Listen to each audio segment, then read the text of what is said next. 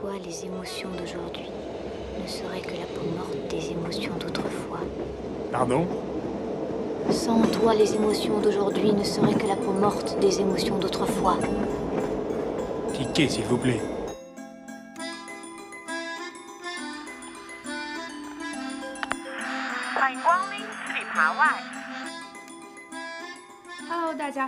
收听新一期的吃里扒外，我是陈黄瓜。我是陈面条。如果不出意外的话，大家应该会在二月十四号这天听到我们的这期播客。那这一天呢，当然如果跟味觉做一个联系的话，肯定是甜。对，肯定离不开的是甜，所以我们也很简单粗暴的请来了我们的甜品师朋友 Charlie 一起来跟我们聊聊天。Charlie 可以和大家打一下招呼。Hello，大家好，我是 Charlie，然后是一名甜点师。Charlie 是上海一家盘式甜品店 Endo 和一个新的品牌 Salty Charlie 的主理人。我们今天呢，也是可以借这个机会和他聊一聊，他是怎么选择成为一个甜品师的，他的求学经历，以及他在做的比较好玩的事情。那我们就先来简单的介绍一下 Salty Charlie 是干什么的。我是在二二年九月份有参与到 Salty Charlie 的这个项目里面。对我应该也是你那时候参与到了，所以就认识到了这个品牌。在我的理解，呃，Salty Charlie 应该是一个以甜品为起点，然后去探索更多不可能的这么一家店。然后它是以快闪的形式来出现的，到目前一共是有三期的快闪。我觉得可以先和查理聊一聊这个 Salty Charlie 的名字，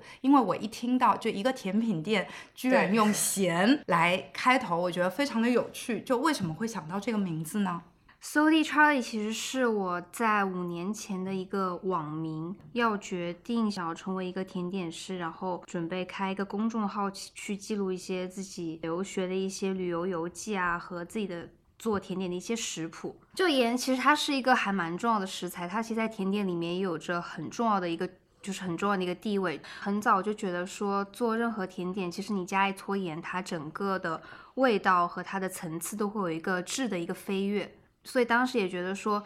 即使我只是在做甜点，那也希望我的甜点里面可以加一撮盐，然后让大家觉得甜点不只是甜这么简单。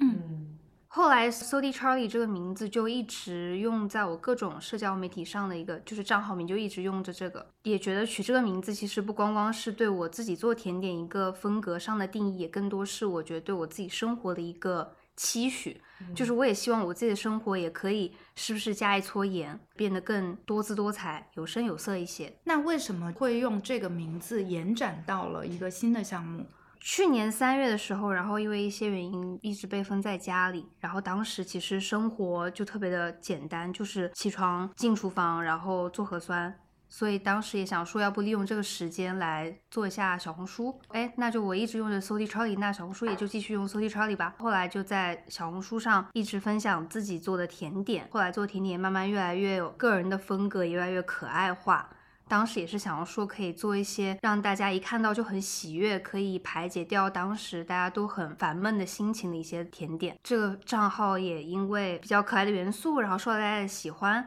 所以慢慢积累一定的粉丝。然后想说，那我们做快闪，要不就继续沿用这个名字。对，顺着刚刚说到这个快闪这件事，我觉得其实可以跟大家说一下 Salty Charlie 跟大家见面的这种形式。从去年的国庆开始到年底吧，是总共有三场的快闪活动。然后它每一次快闪的甜品的种类都不太一样。像国庆的时候，它应该更多的是融合了盘式甜品的一些想法。到了十二月份，第二期应该是以布丁为一个载体，然后做了不同口味、不同质地。不同做法的三款布丁，再到年前的最后一次快闪，它其实探讨的是甜品和饮品的结合这么一个方向。就是想问一下查理，为什么会想以一个快闪的形式来创造这个品牌？因为如果说你是一个很固定的产品的话，其实你的传播性会更广，你自己的这个品牌它的难度也不会这么的高。因为快闪的话，你就要不时的去更新你的那个甜品，对吧？其实我们当时想要说，Salty Charlie 是以各种快闪的形式出现，也是我们不论是我还是呱呱，还是我们整个甜点的团队，都希望说可以借此机会再探索更多甜点的可能性。因为安德本店的话，它主要就是一盘式甜点，和一般的传统的甜品店，比如说像做单品类的慕斯蛋糕呀，或者切片蛋糕，或者是呃，比如说只只只卖布丁这种，就是我们也想说。那我们是不是在新的一年可以有对甜点米量产更多的一个探索？其实对自己也是一个挑战。就我自己和我们的厨房团队也希望能借此机会多做一些新的东西，也是一个不断学习的过程。那这三次快闪，你研发甜品的一个思路应该是怎么样的呢？嗯像我们第一次的话，其实就比较像 Ando 本本 Ando 团队做的东西，就比较更盘式甜点一点，层次很多，然后也很复杂，有各种新鲜水果，有新鲜水果做的酱，也有比如说慕斯或者蛋糕底，或者一些很脆的东西。就是我们当时也是希望客人也是一个吃盘式甜点的角度，就比如说你不能吃一个部分，你必须得是所有部分一挖到底，把它所有那些所有元素一起吃一口，感受它的层次的丰富度。但当时第一次快闪的时候，刚好是国庆，然后那个时候天气还蛮热的。一般盘式点点它品尝的条件是你需要大家静下心来，在一个比较舒适的环境下，然后配茶配酒，然后慢慢吃。但但当时因为人流比较大，然后我们空间比较小，有些客人就是如果必须要等的比较急躁，或者是他只能带到外面吃，他其实口体验感就不会那么好。所以它那个层次感的体验就会受到环境的影响。厨房团队也因为迎接这么大的人流，其实备货上就已经到了一个特别疲惫，就是一天工作要忙个十五到十六个小时，累到不行。所以我们第二次的快闪，其实希望说就把产品简化，就让无论是来吃的客人，还是我们厨房团队，都能更加以一种轻松欢快的心情去品尝甜点、制作甜点。嗯，而且其实它那个本身你们第一季的甜品，它不是很复杂吗？不嗯管是它里面的一些元素，还有它的构成以及它的那种味型，其实。在作为盘式甜品，你都需要跟每个客人去进行一个比较详细的解释。对，它有个解释成本。对嗯，所以就是当人那么多的时候，我们就没有办法，就是一一个一个一个告诉，所以对其实不管是说你们制作者的一个体验，还是说用户的一个体验，都会偏嗯离本身你们的预期。对对，所以今年做的对联还是那个时候跟 客客人说的断强调强调的话，就是不只是甜，情挖到底，也是无可奈何的一嗯种做法吧。其实说到这个，我觉得可以来聊一个甜品，让让大家有一个更立体的想象吧。就我最喜欢的一道是叫做乖小狗蒙布朗，然后它的层次就真的非常的丰富，它的底下是有米布丁，然后有两种柿子，脆柿和软柿，有腌制的黄皮果、黑加仑，黑加仑是做成果冻果果呃果酱对，在上面才是栗子泥，还有一个蛋白饼做的小狗形状的插件吧，算。嗯，如果是一般的蒙布朗，它可能追求甜的话，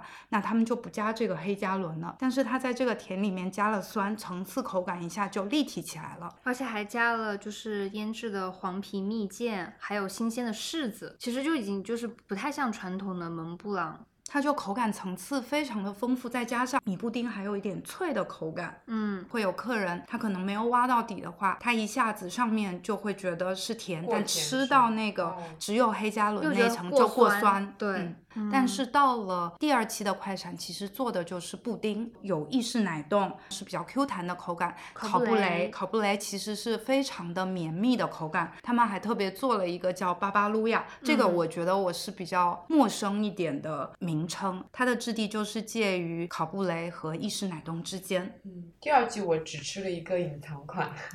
就是那个烤布雷，但它上面的那个龟龟它是柠檬罗勒，好像是因为第一季的反馈，有客人说有些口味可能会偏酸，所以第二季就是取消了这个柠檬罗勒的设置。但我是那种特别喜欢、特别嗜酸的人，我就对那款印象很深刻。后来是调成了凤梨，好像是不是？对，就是椰子凤梨。就整个非常夏天。嗯，到了第三季是热红酒、热可可，还有一款是提拉米苏。他们在探讨说饮品和甜品是不是可以做一个融合。嗯只是说遇到了大家密集阳康的阶阶段，也蛮可惜的。希望说这个快闪再继续有一些什么新的好奇点出来。嗯，Dotty Charlie 有一个非常明显的标签，就是可爱。可爱对这些甜品，除了这个甜点本身，它其实都会有附带一些比较可爱的小元素或者是形象，比如说有用泡芙做的龟龟，蛋白酥形式的贵宾狗小狗，哦樱桃人，对，樱桃人就是奶油，然后有 画脸，还有馒头做的那个橘子精。那个橘子精啊，就是我第一季没有吃到的。我们当时就哇，第一季就是其中最费力就是捏这个馒头，因为我们馒头头是得每一天现做面团，然后现发酵，然后再捏小人，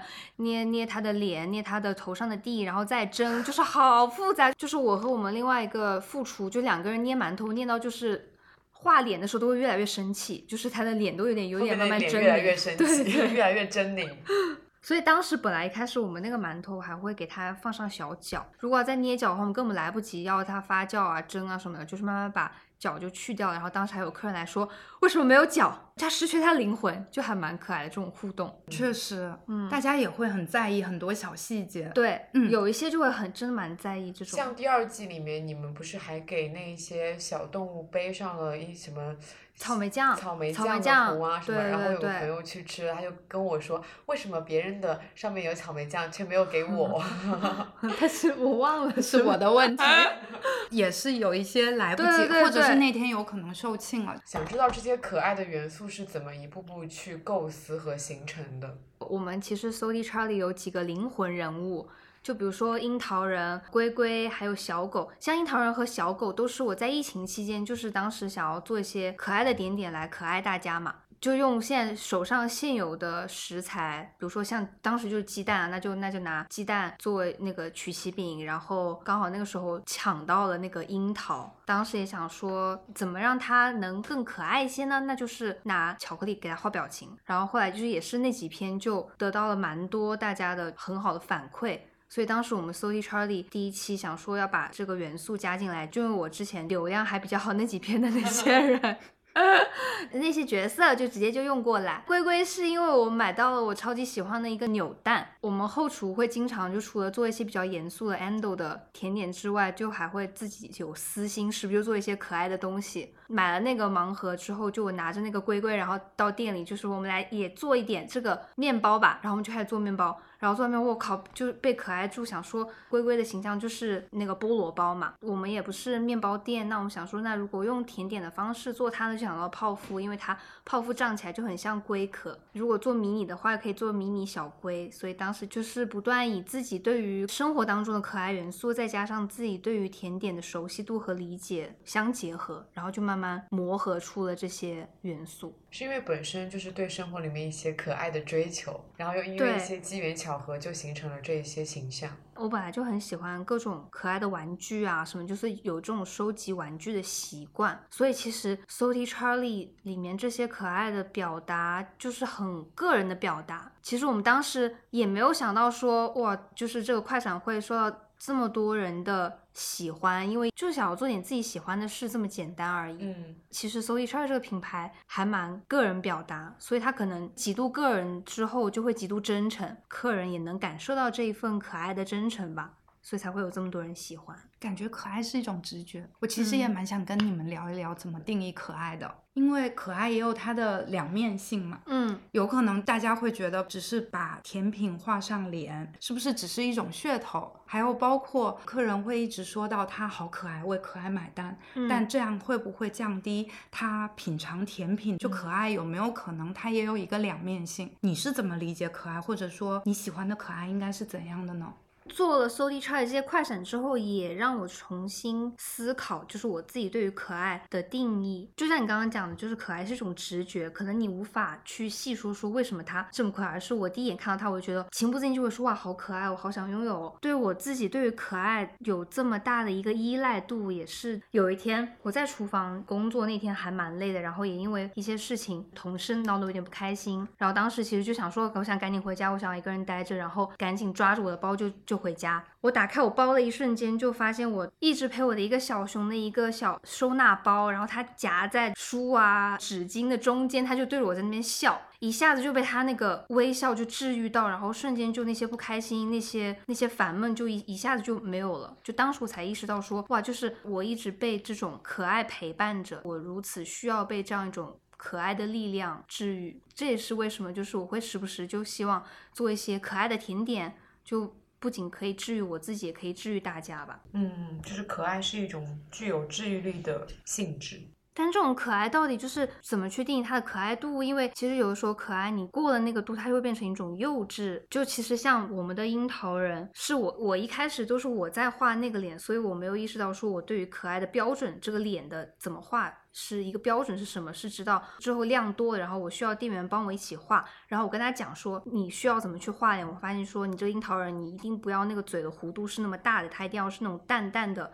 甚至也可以是嘴角有点下垂的，就是不能是一个那么直白的可爱。太标准的笑脸，对对对，太标准的笑脸，它就会失去了一点那种它需要一些偏差，或者是他不要那么开心，他是有一些个人情绪在里面。对个人情绪就是你自己带入的，呃，特别是我后来我发现，其实有的时候画就是端下去那些樱桃人的脸，真的都各不相同，然后会有其中个别几会大家说，哇靠，也太太可爱。就比如说有一个就是他的眼睛有一点蒙蒙的，像没有睡醒，然后他甚至那个奶油的头有点下垂，他就是有一点丧丧的感觉。可能大家也会带入到自己吧，就可能他自己也觉得自己是那个丧丧的樱桃人，反而是带一点忧伤的情绪在里面，更能够引起已经成年的大家一些成年人的情绪。嗯嗯会有更多想象。所以很多时候可爱可能它有一点点跟那种童真是挂钩的，是吗？就是那种有点遗失的童真，有点对，渐行渐远的童真。现代那种倦怠社会里对面，对想要去对寻找这种非常直观的对情绪。但是这个童真又不是小时候的那种单纯的可爱，它可能更需要一些复杂微妙的细节。带入了一点感觉成长的代价，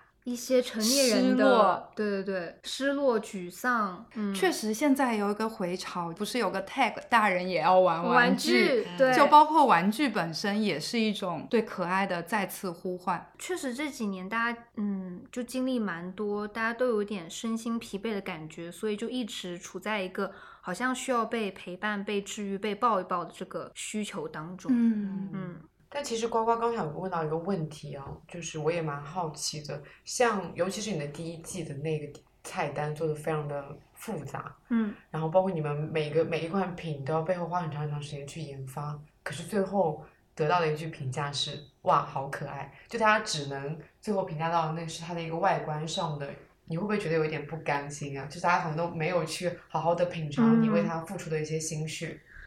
会有不甘心，但是我们其实更多的初心就在于我们觉得我们研发是令我们自己很满意的。确实会有很多客人就是只是为了想要得到三个不一样的可爱款式，然后就没有吃完。嗯但是还是会有一些客人印象特别深刻，有几个客人，然后三季都来了，然后他也确实就是每一季每一款都会买，但他就一个人默默在那边，就是慢慢慢吃完，然后会再回来说一句哇，都好好吃哦。你会被这一些特别真诚，然后真的很真心，不光是又喜欢这一点，也是因为可爱奔过来的这些可爱客人治愈。那想问一下，新的一年关于你对这个 Salty Charlie 这个品牌有什么样的期待跟规划呢？就 Sorry Charlie 是我跟呱呱一起的嘛，然后我们也有一直在聊说做完三次快闪，那下一个快闪该做什么呢？也想要借 Sorry Charlie 去探索更多做产品的可能性，所以我们两个人也现在就是已经在做蜡烛和小包包，已经跟工厂快要到最后确认的环节了。哦，那就真的是不只是甜了，它已经从甜品衍生到别的领域更多可以有更多就是陪伴大家的更长久的可爱的东西。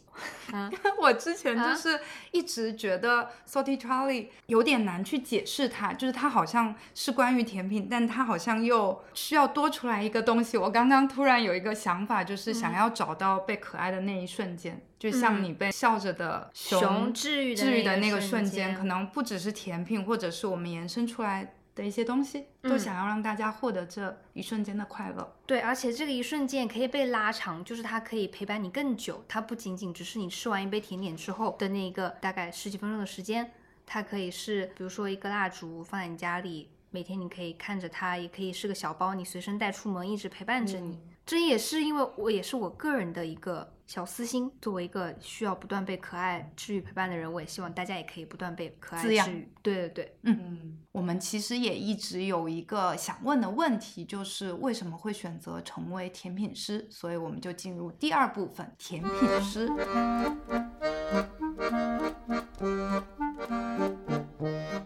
所以一开始，查理为什么决定成为一个甜品师，而不是比如说进厨房或者成为一个面包师呢？其实我从小就特别喜欢做菜，所以不不仅仅是做甜点，但是后来就是如果想要想到要系统学习，然后走职业厨师这条道路，一般厨房就三个选项嘛。你要么就是当个甜点师，要么就是一个面包师，要么就是做厨师 chef 餐饮类的。然后我评估了一下我自己，就是如果做面包的话，就是要起太早了，三四点起，我可能不太行。然后做厨师的话，就是你需要去肢解小动物啥的，这我也。不太行。另外一个选择做甜点很重要的原因是，它能让更多的人更以更低的门槛去享受美食。去呃法国，你要去很厉害的 chef 的店里的话，那你肯定都是需要花上几千才可以享受他们传达的那种美食的理念。嗯，但是甜点的话，其实很有名的甜点师，你店里其实你。五六十块、三四十块，你就能尝到他们做的很精美，然后层次很丰富，也很有趣的甜点。所以我也觉得，就甜点这个媒介是能让更多更多人不要有那么高的门槛去吃美食，去理解美食。那一开始是会自学做甜品吗？是在大学的时候吧，那个时候就还蛮风靡，就是烘焙潮嘛，就大家在自己家里有一个小烤箱，然后做一点什么小泡芙啊。小戚风啊，小蛋糕这种嘛，我总感觉像这种烘焙潮，每两年就会来一次啊？是吗？好的，那当时我也是烘焙潮其中的一个人吧。其实也是寒暑假在家有点无聊，然后想要说摸索一点，做做看，在家做做看这种感觉好像很难的甜点，先踏上了自学之路，做的感觉效果也不错，然后分给身边的家人朋友，他们的反馈也不错，哎。那是不是有可能去再上上专业的班，让我的技艺更上一层楼？个暑假的时候去报了一个北京法式甜点的一快速班，再到后来去法国更专业的学甜点，其实就是一步一步，嗯，然后想要就是越做越觉得越来越喜欢，那就越来越往职业的方向发展。那进入到那个真正的专业的学习之前，你会觉得这两个人的差距大吗？蛮大的，嗯，刚开始做我会觉得说哇，我能烤出一个还不错、蛮好吃的曲奇，做出一个泡芙哎，这种就还觉得好像自己还蛮厉害的。但结果就是真的到学校专业学习之后，就发现其实做一个很专业、很厉害的甜点师，不光是说哦，我烤出了一盘饼干，或者说哦，我烤出了一个七分这么简单，而是要融进自己的想法，融进自己的想法，包括你像我们现在开店，它也更多是如果你运营一个店，你如果如何去怎么讲？去组织，就是无论是你从研发到制作再到出品，它每一步都是一个大学问，就是你要考虑更多的事情。是不是要把一个甜品去赋予一些商业性的商业价值啊？是这样理解吗？嗯，因为它要面向更多不同的客群，而不是说你只是面对我的家人这样子，我的朋友。嗯，所以你要考量的方面会更多。对，包括怎么更好的去表达自己，更完整的表达自己。就包括，其实我们当时我上巴黎第一周，其实最大改观是怎么去管理你那个小小的台面。它更多到最后考核的不再是你好像不仅仅是做东西，而是你的组织能力、你的时间规划能力，很很多东西。我们当时上学其实考核更多，也是你要洗东西，你如何去称量，你如何保证你在做那么多品类的情况下，你的台面永远保持一个干净和有条理。那你家庭烘焙你就不会考虑这么多。家庭烘焙可能就像轰炸过的现场，对对，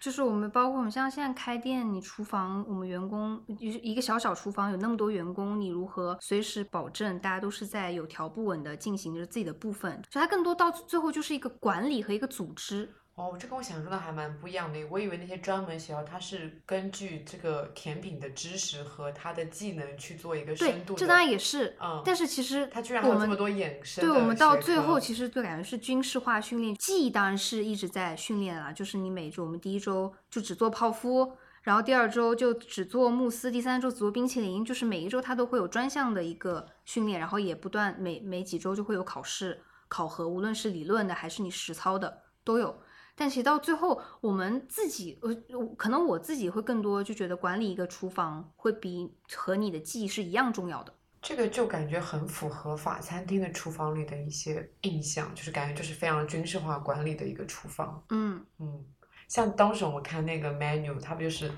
we chef 就各种对对对，就感觉真的不像是一个厨房，而像是一个军队，就所有人都是要整齐划一的说出那句话。对，甚至有点不太像人类，有点像 AI，就像机器人一样。但那个我是觉得有点稍微有点病态了，稍微 夸大了，应该有。但是我之前看那个《熊家厨房》那部剧里面，他就是那个男主角嘛，他之前在那种米其林餐厅里面待过，然后他一直会做噩梦，梦到米其林餐厅里面那一些 chef 对他那种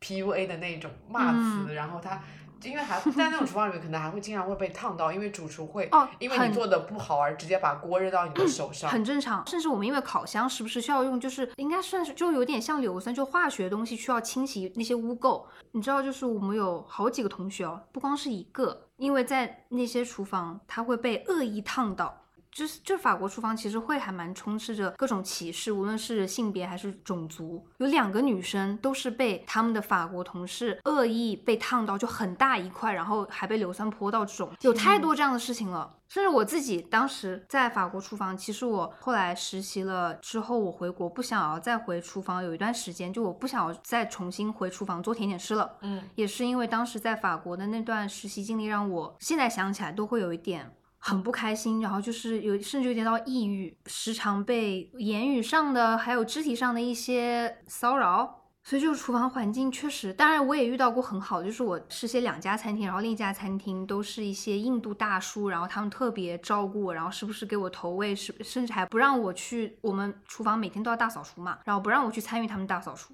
就是一直在照顾着我，就是两个厨房环境的极端，然后另外一个厨房就是一直让我去干那种脏活累活，然后手被刮到，有太多这样的小细节的事情发生，就会让我觉得我为什么要在这种环境下作践自己？Why？当实习结束之后，你会对自己甜品师的生涯未来有什么规划呢？就包括你其实后来选择还是回到厨房，其实当时在巴黎，然后毕业回国之后，我其实就不想要回厨房，我不想要做这个厨师这个职业了，所以我当时就去了一家视频公司，然后做，但也是做美食相关啊，做美食视频。我男友刚好他也跟我一起回来，然后他也在做美食视频，然后我们在做美食视频的过程当中，也认识了一些上海的呃国内的一些餐饮人。发现我们两个人对做甜点这件事情的热情，好像被我们可能埋葬了一段时间，但他又他那个热情一直还在，所以也是想说，可能还是想要做回甜点师这个职业吧，这可能是我们最有热情的事情了。所以就在二零二一年的时候开了一间盘式甜品专门店 Ando，对吗？嗯，Ando 是什么意思啊？，ando 它是一个词根，是包容的意思。当时我们也希望我们自己做的甜点可以吸纳各种各样文化的元素，也希望自己在做甜点的时候是一个很包容的心态，就更开放的心态做甜点。同时，也希望来的客人也是一个更包容的心态，就不光光把甜点只是当做好像就是一个下午茶一样。所以也是希望客人带着一个更包容的心态来品尝我们的甜点，所以是一个双向的期许。然后当时 “endo” 这个词其实是我男友他在打坐的时候，呃，问上天，呃，我想要给我的餐厅命名一个名字，然后你可以告诉我吗？脑袋里就浮现了这四个字母，回去一查，哎，就感觉和我们想的还蛮贴切的，然后就用了 Endo 这个名字。Endo 应该是一家预约制的餐厅，对，是每周是营业三天，营业三天周五、周六、周天，等于是一个 set 这种形式。对，前面有 petit four 有三个小点，中间有 main course 是呃三个大点，然后最后再有三个小点，就总共其实有九个甜点，然后会配茶配酒，所以会比较分成三个部分，五道是我觉得到 Endo 去吃甜品，有一种好像跟常常规时间吃甜品有一点不太一样的地方。场景不一样。对，嗯，它的搭配也不一样，对而且我们很少会把甜品作为一个主主要角对主角角，它一般都是那种啊，我最后吃饱喝足了，来一点甜吧。嗯对嗯，很多就是你吃完一顿之后，然后觉得哦，应该来一个甜品，然后做最后的收尾收尾。嗯但是去 Endo 就感觉蛮有仪式感的，好像像乐章一样，就第一章、第二章，然后它是循序渐进的。Ando 现在到目前，然后一共是换了三次菜单，然后是两次秋冬和一次春夏。做甜点嘛，你主要就是要接触到那些蔬果，什么季节有什么蔬果我们就用什么。所以就是我们根据嗯季节的时令的东西来改变我们的菜品，然后也根据我们对于每一个季节食材的理解和感受。那这三季的菜单分别都有什么主题吗？就我们第一季，其实它的主题就是个人展示，其实就是把我和我男友我们两个人对于甜点的一些理解和一自己的一个个人喜好，把它传递出来。其实就是很完全就是我们个人的喜好。因为像我和我男友两个人做甜点是两个完全不同的风格，虽然我们两个人都是在法国学的甜点，但是他就是一个比较很传统法式甜点的做法和思路。那我就是一个比较传统的中式甜点的思路。像我的话，我的一些甜点的灵感基本上都是和我的童年记忆和我自己喜欢的一些中式的一些元素结合起来。就比如说，我总喜欢做一些虽然好像很简单，但是又很费时的东西。就比如说像自己做花生酥啊，自己做呃酸枣糕啊这种。然后 f r i s o 的话，它就会比较偏法式传统，所以它一般会开酥、塔类都会把很传统法式甜点用他自己的方式诠释出来。所以，我们像第一季的话，自己本人就特别喜欢米布丁。就是我之前在英国留学，就经常吃米布丁，所以它对我来说是一个意义还蛮大。就每次我吃到，就是有一种自己回到家就很舒心惬意的感觉。用米布丁这个概念，再加上我们老家那边经常会炒米，然后又很喜欢我自己做姜撞奶、姜撞奶炒米，然后米布丁这三个概念就混合做了一个甜点。然后像 f r i s o 他就做了一个柠檬塔，他就用他家乡比较熟悉的食材，就是小金桔替代了黄柠檬，做那个柠檬塔的内馅。他一般做东西又会在传统基础上增加一些比较 funky 的元素，有趣一些的、跳脱的，就加了一些海苔这种咸鲜的元素进去。呃，这两道甜点其实还蛮有争议，就是无论是姜撞奶还是柠檬塔，都是和大家所传统认知的都不一样。其实第一季我们反馈有特别好的，觉得哇好有趣，和他们之前想的完全不一样。也有觉得说，还是怎么跟我想的完全不一样，就是是一个完全两极，两个不一样，对对对，完全不一样，但就是一个完全两极的状态，一个是比较负面，一个是比较正面。你们就是在表达个个人个人表达自我，对，所以就是第一季没有那么考虑市场，就完全自己想做什么做什么，这就是自己开店的好处 啊，对，嗯，然后但是我们因为收到这种两极的评价之后呢。我们第二季其实稍微开始有点考虑市场了，也希望在大家因为盘式甜点就是也是个很新的概念嘛，就大家需要坐在那边吃两个小时的甜点，所以也希望大家不要觉得这个两个小时的过程过于的好像有点。乏味或寡淡，所以我们增加了更多形式上，比如说液氮、干冰这些，让大家每一盘甜点上来，它不仅仅只是味觉上的一个惊喜，也更多是视觉上的一个惊喜。第二季就增加这些更多视觉上的一些好玩的元素。然后第三季的话，也是我们经历的这一年，然后这一年大家因为疫情的影响，其实能感受到大家其实都在处于一个很烦闷、有点抑郁的状态。所以，我们主题就是陪伴，希望就是通过甜点让大家吃到一口就会有一种就是很温馨、很热闹又有点过节的这种感觉。所以，就比如说其中一道甜点还是米布丁，但米布丁的话，它里面加了三种不一样的草莓，也增加一些像爆米花，它像是进入了一个集市，它有草莓冰糖葫芦，然后旁边抱着爆米花，就这种一种就是过节很春节的一个喜气洋洋的一种氛围。还有一道是柿子烤布雷，嗯。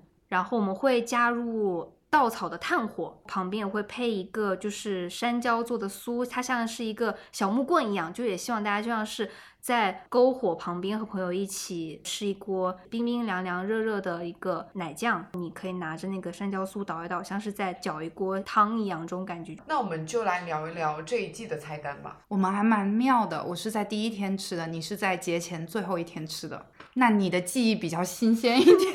感觉。而且我 对，而且应该比较成，就是更成熟。就你第一天去可能还会有一些小瑕疵。的风味跟我吃到的风味，因为里面水果的一些状态会不一样。而且而且就是体感也不一样，现在更冷了。对对对，嗯，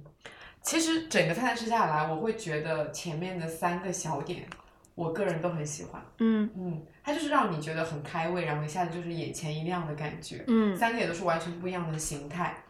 大菜那三个部分嘛，可能是因为它更成熟、更厚重一点，我就会对它有一些更多的期许。嗯，最喜欢的其实是东北大米。草莓沙姜的那一款，嗯嗯，哦，后面变成沙姜，对，后面沙，你吃的时候还没有沙姜，我是零零香豆，零零香豆也有，还有，我们后来是又增加了就是生姜和沙姜，因为天气凉了嘛，就是现在天气更冷了，所以我们需要更多的一些热性的香料加进去。它的那个下面的基底也是你刚刚就是你刚刚讲的米布丁嘛，就是、呃，最最下面是一个我们用男性做的一个海绵蛋糕，然后上面是用零陵香豆熬的一个米布丁。然后旁边会有三种草莓，就是一个是新鲜的用紫苏腌的草莓，还有一个是用低温慢烤了两个小时的焦糖草莓，又再加零陵香豆的熬的一个草莓酱。哦，然后在上面还会有个脆片，那也是用米做的。那个是用了两种炒米，就是我们家乡那边的炒米和米布丁的基底一起压了烤的。哎，所以相当于是从把第一季的一个你原始的那个菜单，然后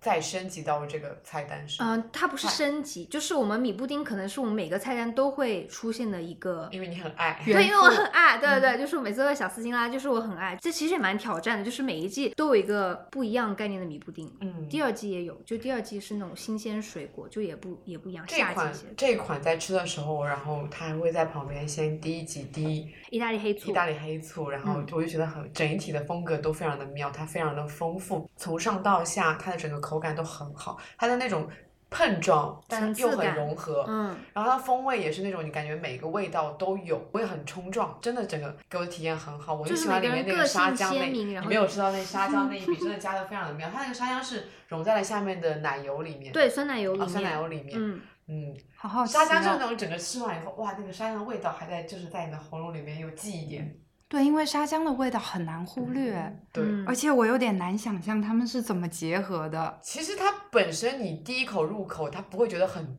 强烈，它会在你最后回味的时候，就是突然蹦出了那个 沙姜的味道。这是我整一道整一个里面最喜欢的一道，它配的那个酒我也蛮喜欢的。嗯，那还蛮妙的，因为其实这一道，呃，反而我们这一季反馈比较多，大家都比较喜欢那个，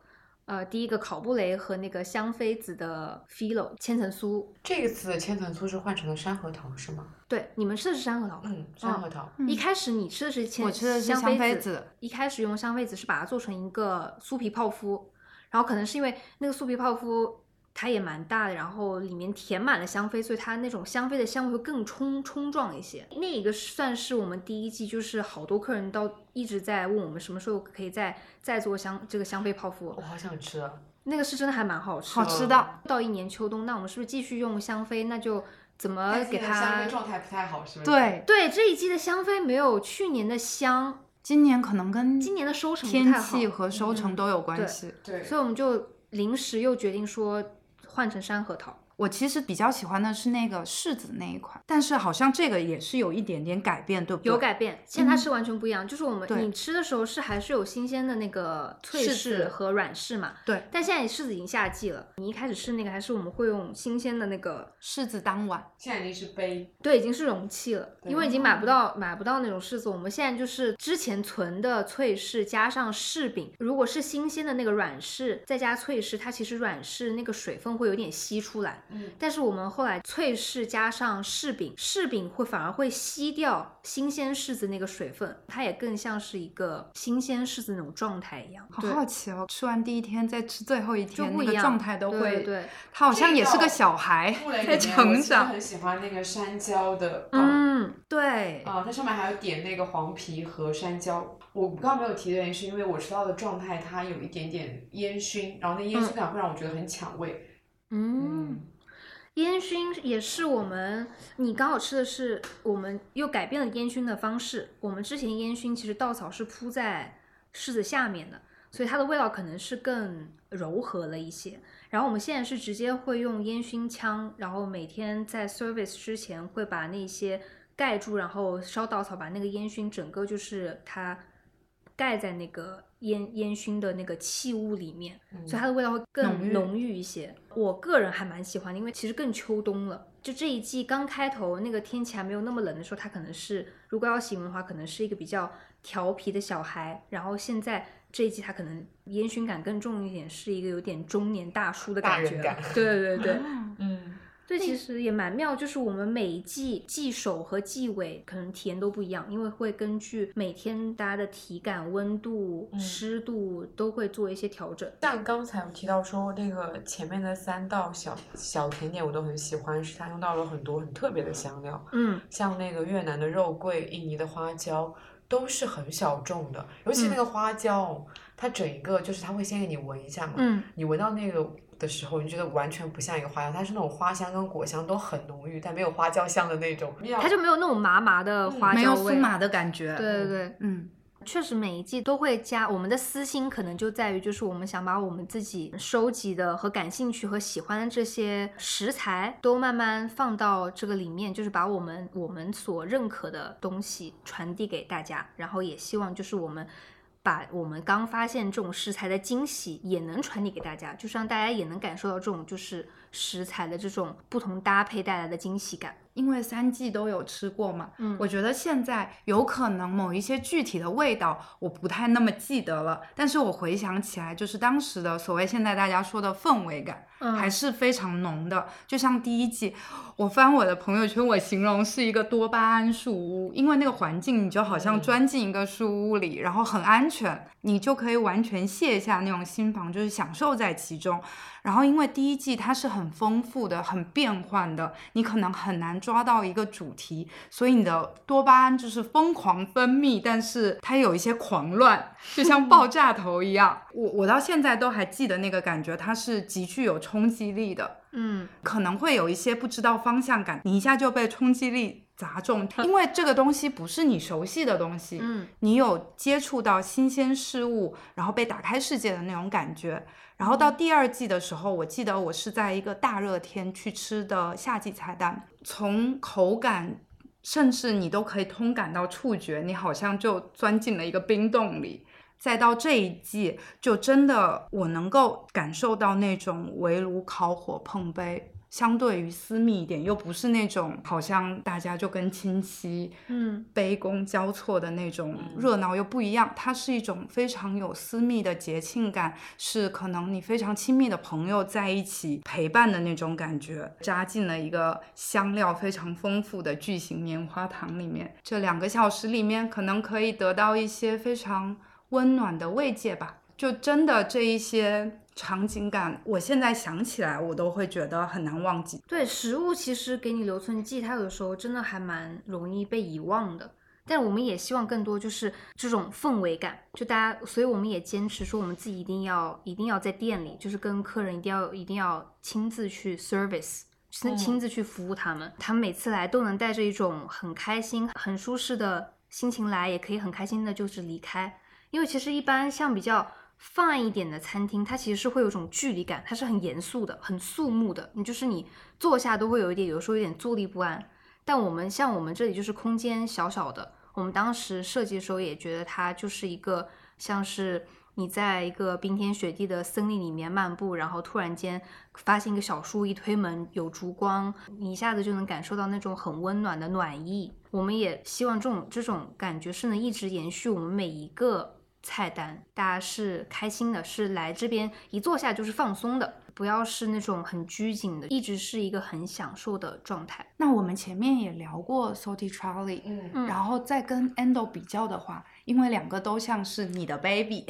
哈哈，一个大儿子，一个小儿子。对，所以你怎么区分这两个品牌，或者说他们之间有什么不一样的地方？那 Endo 的话，就不光光是我自己的个人表达了，它有我们其他团队，包括我男友，嗯，就是我们有更多参与进来的人，所以就是我们本身它的定义也更严肃一些。就我自己其实像像跟大家也说，就是严肃的甜点在 Endo，可可爱的在 Salty 圈里。就它是完全两个不同的一个甜点的表达。Endo 的话，我希望大家更多是一个对于食材或对甜点本身的一个尊重的一个心态，就可能会以一个更严肃的心态去面对它。那 Salty Charlie 的话，大家就可以是一个完全放松、完全随意，然后可可爱的东西。两个的调性是完全不一样的。整条线下来，其实甜是分布在各个角落，而且我们可以发现甜是非常丰富立体的，它有不一样的表现形式。我也想跟你们聊一聊甜，就你你怎么看待，包括你的甜点师生涯，再到现在有自己的品牌之后，你对甜的认识和理解会有怎样的变化吗？我刚开始做甜点的时候，可能也会也是就是觉得哇，甜点嘛就是甜嘛，毕竟它是糖是它做甜点最主要的一个食材。然后之后到现在，无论是我坚持每个甜点里面都需要加一点盐去调味，会用一些大家一般不会觉得运用在甜点里的食材。甜点这个载体，它不仅仅是甜这么简单。甜点也不仅仅只是一个多巴胺的分泌物，承载更多食材的可能性的一个东西。所以我其实对待甜点的态度，包括对待甜点师这个职业的态度，也更加的严肃和更加的严谨，更尊重这个职业。我也希望在之后也能做出更多可以惊艳大家，并且突破大家对于甜点概念只是甜点甜这个刻板印象，嗯嗯的更多的事情，所以也是带大家一起探探索更多的可能性，也去挑战自己，做出更多好玩的、有趣的甜点。我其实以前不怎么爱吃甜品，因为我是不太爱吃甜这个东西的。嗯然后后面是慢慢的意识到甜其实有非常多层次的，现在就变成了一个就是需要时不时去摄入一些甜品来让自己心情变得愉快的。嗯而且你会发现，很多甜品它会做的很漂亮，是在你看到它那一瞬间，你的心情就有被治愈到，然后你再慢慢去品尝那个整个过程中，就是一点一点从难过的那种心情里面去恢复的这样一个过程。嗯，我反而是一个从小到大都很爱吃甜的东西，就是我不开心的时候，我拉肚子的时候，我往往想到的都是甜品。我很依赖这种甜带给我的正向反馈，很会放大糖带给我的快乐。提到一点蛮有趣的，就是糖它其实有简化苦味和酸味的作用，因嗯为糖的加入，可可、咖啡包括茶，它就有一些新的形态的变化。人类可能天生就是喜糖喜糖是 好甜的一个动物，但是现在大家在谈论甜品的时候，一直会形容说啊，这个甜品太甜了，它就会陷入一种悖论。如果你吃甜品它不甜，那你吃的是什么呢？嗯就又会有另外一种方向性，因为 Charlie 之前也有讲过，有一些甜品它就是需要做到那种甜度，嗯做到那种糖度，嗯它才能好吃。嗯，大家现在又有一些怕糖，又有点就一不太去方面又追求要健康的生活，另一方面又需要甜来治愈自己的生活，对就是一种相悖的事。对对对，我觉得我以前不爱吃甜品，可能是因为本身生活里面接触到的甜都太廉价感了。因为小时候嗯会接触到甜，肯定都是那种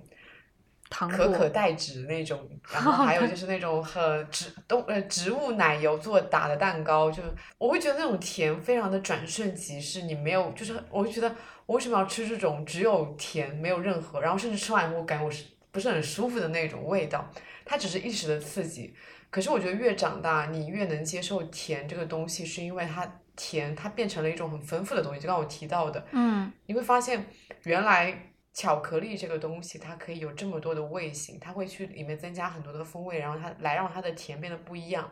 像那种蛋糕，可以让它的质地如此的细腻柔顺，就它它的不再是甜这么简单了。对，就比如说我们在吃很多法式的甜品的时候，嗯你也不会只评价它是甜，你会评价说它是怎么一层层的给你展示它的甜的。嗯那些甜是很必要的东西。嗯嗯，确实。就现在那个甜宠剧，我觉得一味的甜，大家其实也有一些磕不动，它就是需要有一需要些些有逻辑虐，的甜对对，它其实也是需要一种本质上有层次的甜。嗯嗯对，所以其实好的甜我们是可以接受它的糖度的，嗯我们不嗯能接受的甜只是它只有甜，它很单一的甜。太直白的甜就会让人觉得腻。对对，你需要在甜完以后，你会有一个什么东西让你自己有那种 crush 的感觉，或者说留下一点什么。嗯，嗯，那那是在在映衬今天吗？就是不要一味的仪式啊，感所以不要的输出，而是需要一些什么 不同层次啊，在不同的地方发力吗？所以就是不要，就是不要只是甜甜甜腻，两个人腻在一起，好像就是嗯爱情，就是一定要是有声有色，多哎多对，加点盐的甜盐的爱情吧，好吗？好的，哦，我们两个单身的人在这边，我们也算是最后拉回了情人节这个主题。嗯，那就希望大家可以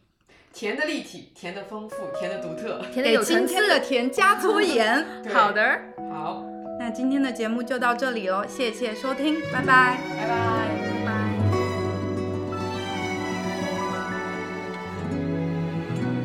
愛是那麼的一种概念，爱是幼小跟爸妈放学经过的食店，爱是满屋法國做甜點，愛數深遠，奢侈到无法獨佔。